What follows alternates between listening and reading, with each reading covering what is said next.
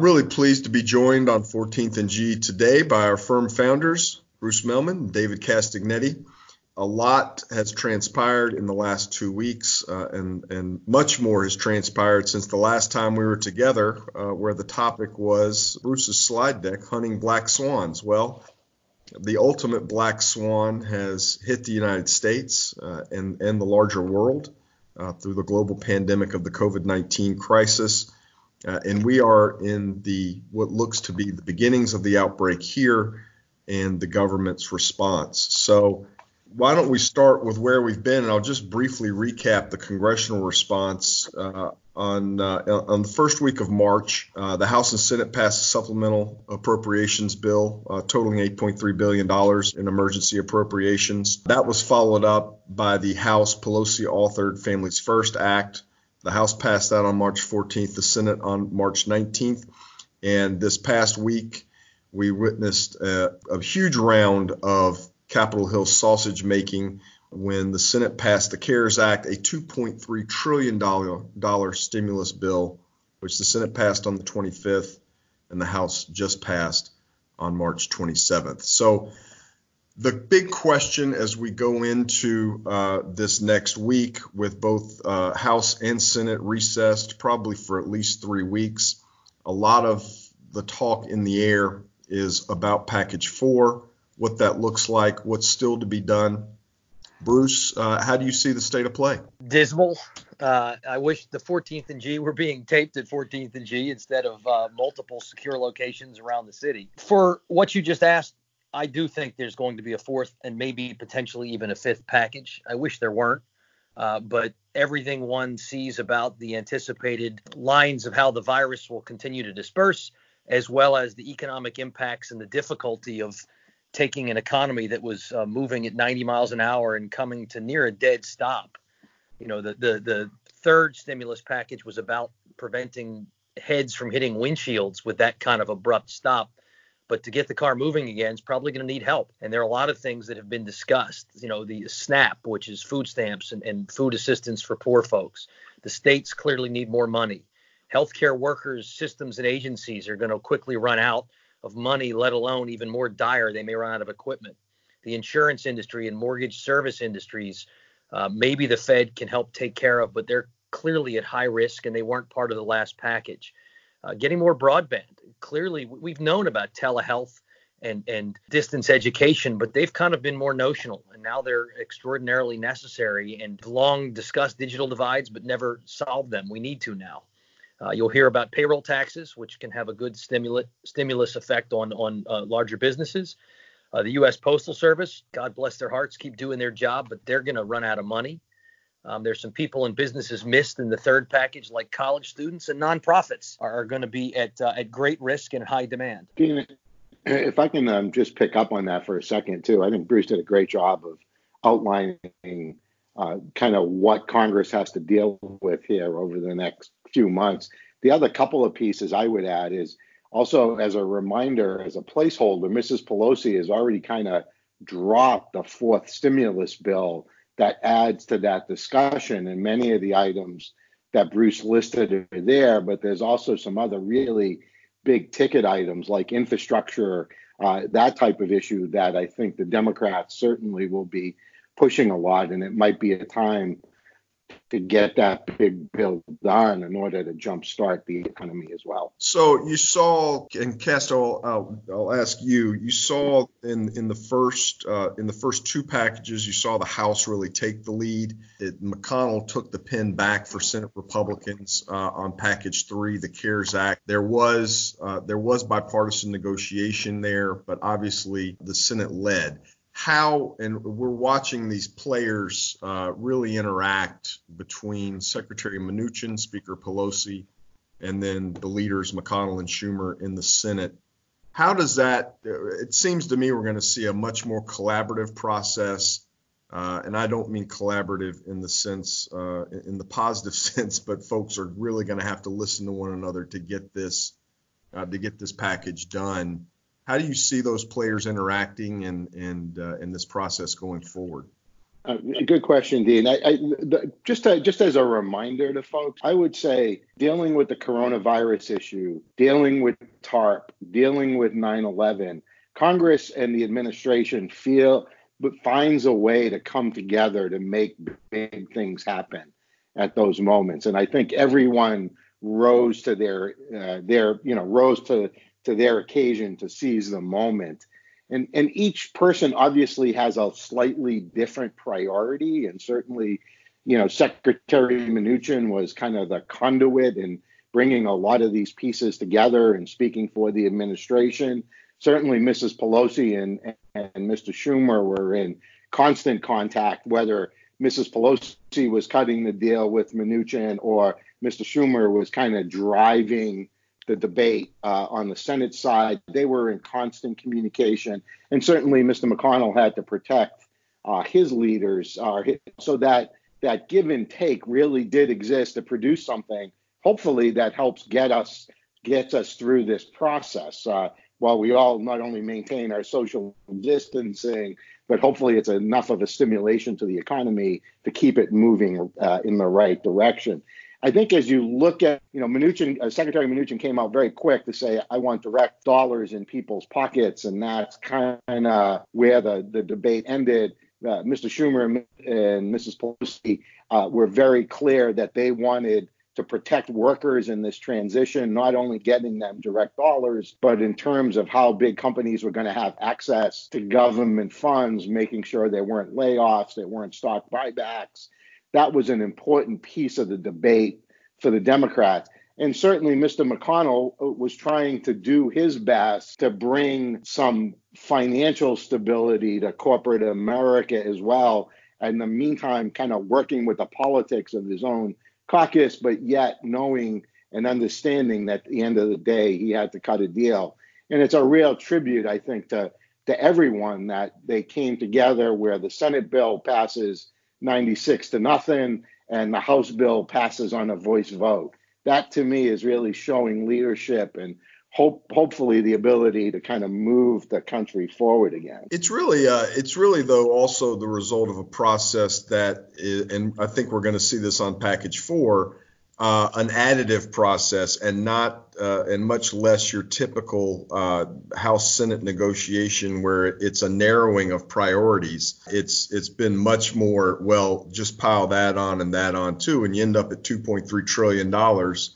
And uh, a bill like that gets a big head of steam. I totally agree. Right? It's it, it was about adding to the pie all the time. I just I put my ice cream on my vanilla ice cream on top of the apple pie, and then I put the whipped cream, and then I put the cherry uh, on top. Is the way I look at it. But yes, that's ultimately what happened. And you know, there's a time and a place to to kind of worry about uh, deficits and deficit spending, and then there's a time and a place where we have to get past that. And fortunately, hopefully, our economy is strong enough to sustain the the the impetus of money that comes into play. Let me just say, I want to shelter in place with the Castagnettis after that uh, analogy.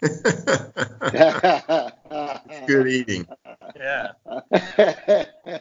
Uh, Casto, you alluded, and uh, I'll, I'll, I'll just throw this out there, but you know the the players here are also uh, all deeply involved in an election year. It's a presidential election year. You've got House, Senate, and obviously the president running for reelection. Let's start with the dynamics uh, of those races. It seems it seems the president uh, for him for him has gotten fairly high marks on, on his handling of the crisis. How do you see the how do you see the president's handling of the crisis and You've also now got a presumptive Democratic nominee uh, in former Vice President Biden, and how has he performed? Has he helped himself or hurt himself uh, through this crisis? Good question. Um, you know, I, to, to pick up on your point on the president's numbers during this crisis, he's actually his numbers have his approval numbers have gone up in terms of handling the, this situation. I, you know, personally, I find that hard to believe because you're just seeing what's going on, and even this morning, kind of the different communication about do we stop travel to New York and Connecticut. So what's happened, um, which potentially can work to the uh, Vice President Biden's advantage, is there, a, there there's no you can't do big rallies anymore. right? And and if you're the president or you're Bernie Sanders, big rallies were the core of kind of who they are and motivating people. That wasn't necessarily the vice president's strength. And now that he's, you know, basically running his campaign out of his home office, that allows him to control the media a little bit more, control the message that he's delivering to his supporters, uh, his contributor targeted social media perspective, right? It's certainly incredibly difficult for the vice president to break out into the to the national media right now because the president and the virus is consuming so much of the news that he has to play a little bit of a different game and kind of do, deal direct to consumer, as I would say, through the social media space and and see if he can kind of amplify his message and his ability to continue to fundraise. You know, look, I'd add Biden, the biggest risk was always live microphone. You know, for all of his service and years of, of experience, he was a human gaff machine on the campaign trail. At this point, there is no value for him. I mean, he's he's he's going to say what he's going to say, but I don't think it hurts him to kind of lay low for a little while. The the election will increasingly be a referendum on how President Trump has handled the coronavirus, uh, how the administration has performed, whether with competence and courage courage or, or inconsistency and leading from behind. That's what very much folks will judge on. Number two, we're sure looking like we're going to be in a recession by Q2 that's going to last through the election. And as we know from analyses that we and others have done, presidents struggle to get reelected amidst recessions. There may be a big asterisk on this one. The last thought I had about Vice President Biden, assuming he indeed is the nominee, is one could really imagine by the summer the attractiveness of Governor Andrew Cuomo or even NIH Director Andrew Fauci as uh, as a vice presidential nominee. You know that both of them are clearly distinguishing themselves in how they're uh, handling with resolve, radical honesty, the public pressures and communications challenges. But the vice president the former vice president has already committed to uh, it must be a woman, and I don't think he can unring the identity politics promise. So it's a shame for him that he's taken some things off the table that could be pretty attractive right now. Uh, uh, pardon me. Sorry uh, an Paisan ticket. Uh, yeah, that's where I was going, dude. I like the thought of two Italian Americans in the mix. One thing, Dean, too, to think about though, is as we kind of get into the election, like the process, like you know, we, we I, I talked a little bit about no rallies, but also you can't have people going door to door, right? So the, again, that's a different way to organize and a little bit uh, as you look at especially down ballot races in the House and the Senate, to kind of go back to your uh, McConnell, Schumer, Pelosi, McCarthy conversation, you know, h- how do those folks get reelected? And when they're calling voters, are they calling people 60 and over to ask them for their vote? Or are they calling them to say, hey, are you healthy? Is there anything I can help you with? Right? There's a different way that they're going to have to approach this campaign, right? In some ways, the the the 25 year old making the phone call to the 60 year old is almost uh, you know kind of Instacart like. You know, can I go to the grocery store and pick something up for you that you don't have and and that changes and and fundraising certainly is going to be down because these candidates can't go out and most importantly just how do you, how does Biden become the official nominee of the Democratic Party? Right? There's still that process that has to take place, and we we have delayed primaries right? Connecticut, Delaware, Georgia, Indiana, Kentucky, Louisiana, Maryland, Ohio, Puerto Rico, Rhode Island have all delayed their primaries. How do we get to that number so that he can he can be the official nominee? Or conversely, in an opportunity situation, Ohio and Alaska are going all mail-in ballot for their primaries, right? Is is that what we're going to see down the future? That elections will be done by mail-in ballot? I don't know. That's a it's a possibility. We'll see how it works. But there's some opportunities here uh, as well. Well, you know, to to pick up on that, Dean, one of the seemingly middle to long term trends of this is it's accelerating the future. To David's point, campaigns have been trending already from knocking on doors. In the old days, you knock on doors in neighborhoods, unbelievably imprecise. By the by the Bush and Obama campaigns, you knock on the known doors of, of undecided or, or, persuadable voters or people you needed to, to get out. You no longer knocked on every door. You knew whose door you were knocking on. increasingly you don't knock on doors you you dm or you send messages that are that are digitally shared or that or you go via facebook and snapchat and instagram and twitter so that was the future of campaigning likewise the future of work is here the future of work increasingly was distributed, increasingly was technologically enabled. The future of education, we all know, is going to have to be more personalized, more digitally delivered, and ideally lower cost. It's kind of amazing. And you think about when we were all kids in school. Oh, hell, Casta, when he was a kid, it was uh, it was duck and cover drills. But when we were kids in school, no, it's just it was it was blackboards and chalk, and we had to wash the boards at the there end. There you go. So. when we were kids, about this, you always would have fire drills you know, it'd be and you you you'd get in line, you'd walk outside. Why? Well, you needed to be prepared. We're I guess lucky enough that we're old enough that we didn't live through the time when uh, they have active shooter drills, which is a more current thing. But here's a question: How many schools that you're aware of say one day each semester we're going to have a do school from home in case there is a natural disaster or pandemic or I mean so many pretty foreseeable things why wouldn't they have trained teachers and students on how to be ready to learn from home in case they needed to for a week?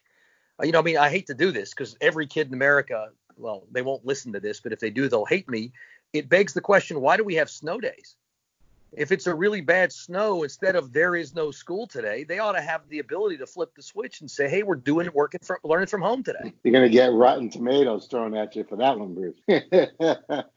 Bruce, that's a that's an excellent point. It's it's one of uh, many sort of uh, lessons we're going to have to take from this crisis.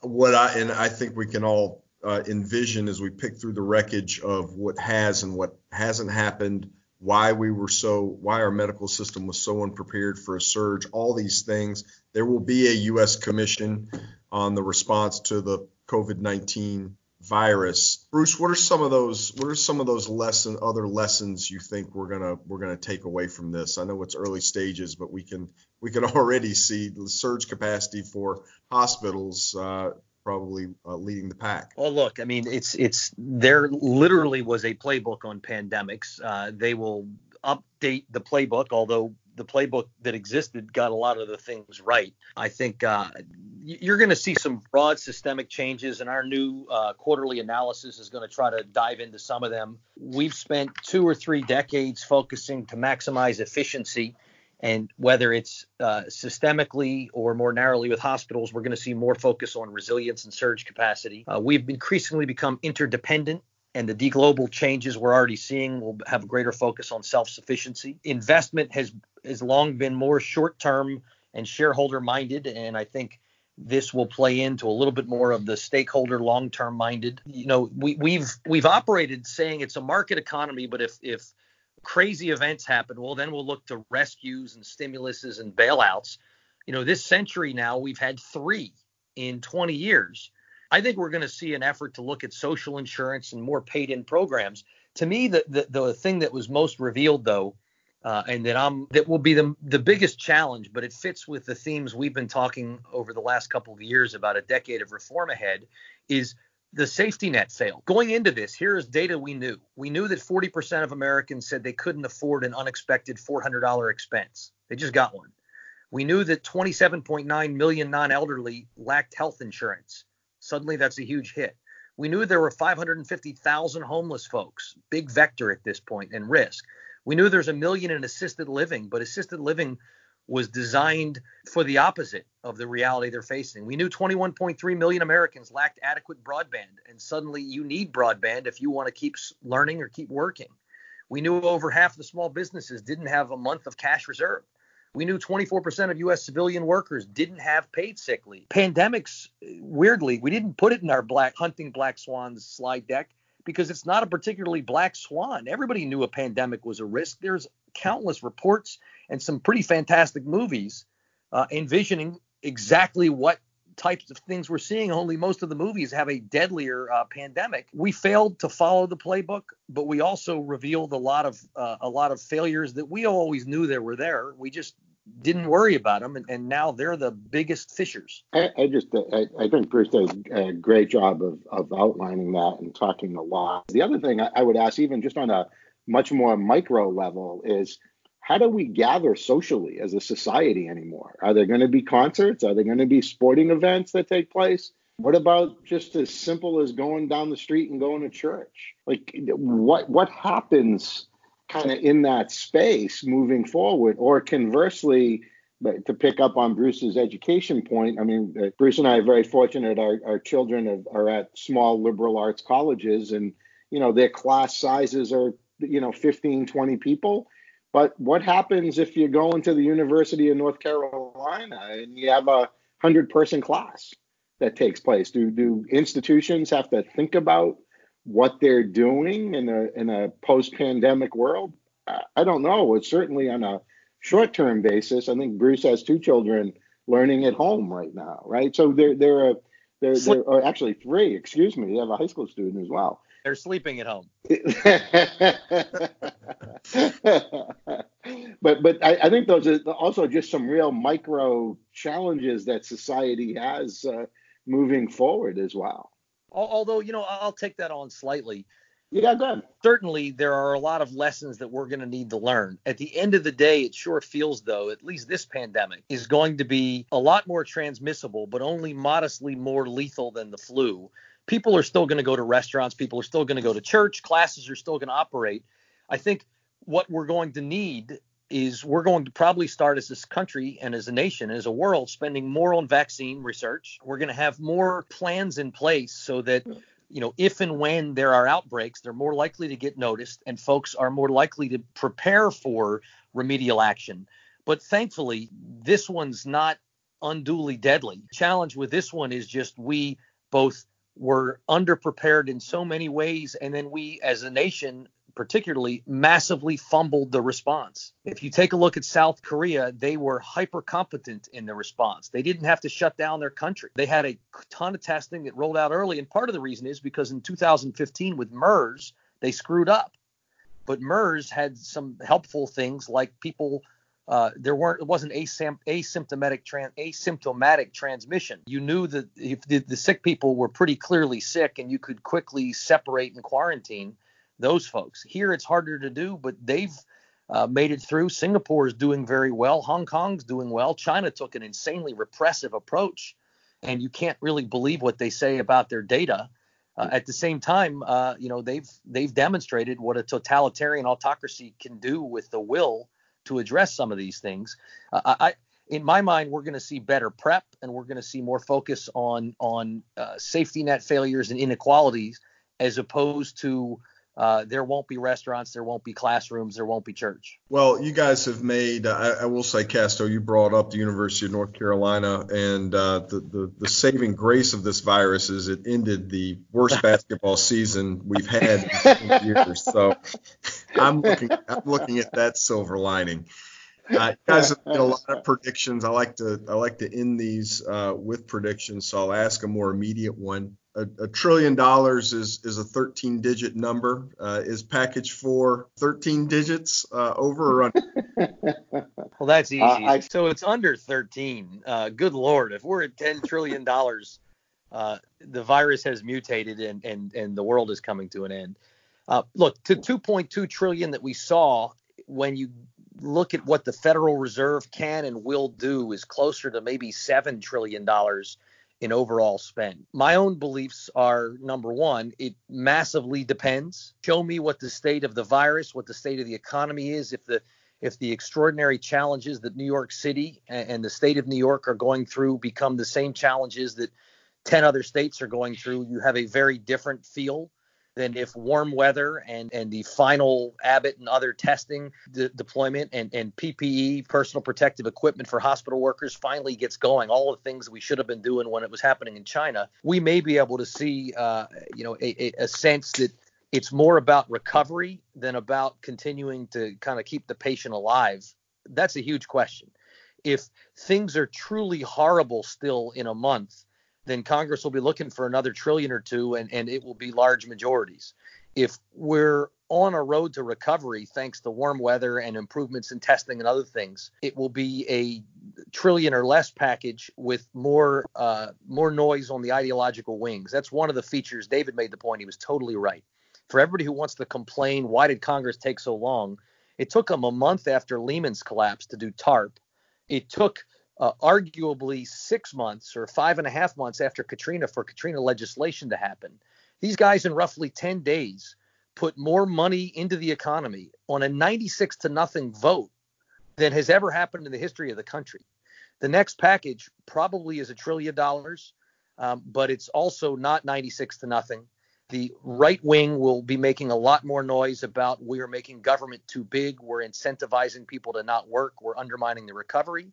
The left wing will make a lot of noise that we need to stop bailing out uh, big corporations and privatizing gains and socializing losses. Politics will rear its head on this next fourth package unless stuff's looking so bad that that we continue to feel like it's a matter of keeping the economy from uh, from from dying. My assessment on this is I think it's going to be around one three one four trillion. I think there'll be an infrastructure piece that's added to it because it's part of a jobs uh, jobs recovery package that that will move forward, and the rest of the, and the majority of the other piece will be to take care of healthcare workers that need reimbursement. Uh, it feels like 13 the right number plus uh, plus uh, with a plus up. Indeed, one point to remember: it's about people. It's about the safety and the health of people. It's about people creating jobs. It's about people being able to go back to the grocery store and buy paper towels. And most importantly, it's about parents being able to protect and make sure that their children are safe. Well, Bruce Mehlman, David Castagnetti, I uh, I join you both in hoping our next 14th and G is done from 14th and G. And uh, thanks for being on the podcast today. Dean, thanks for having us. Thanks, Dean.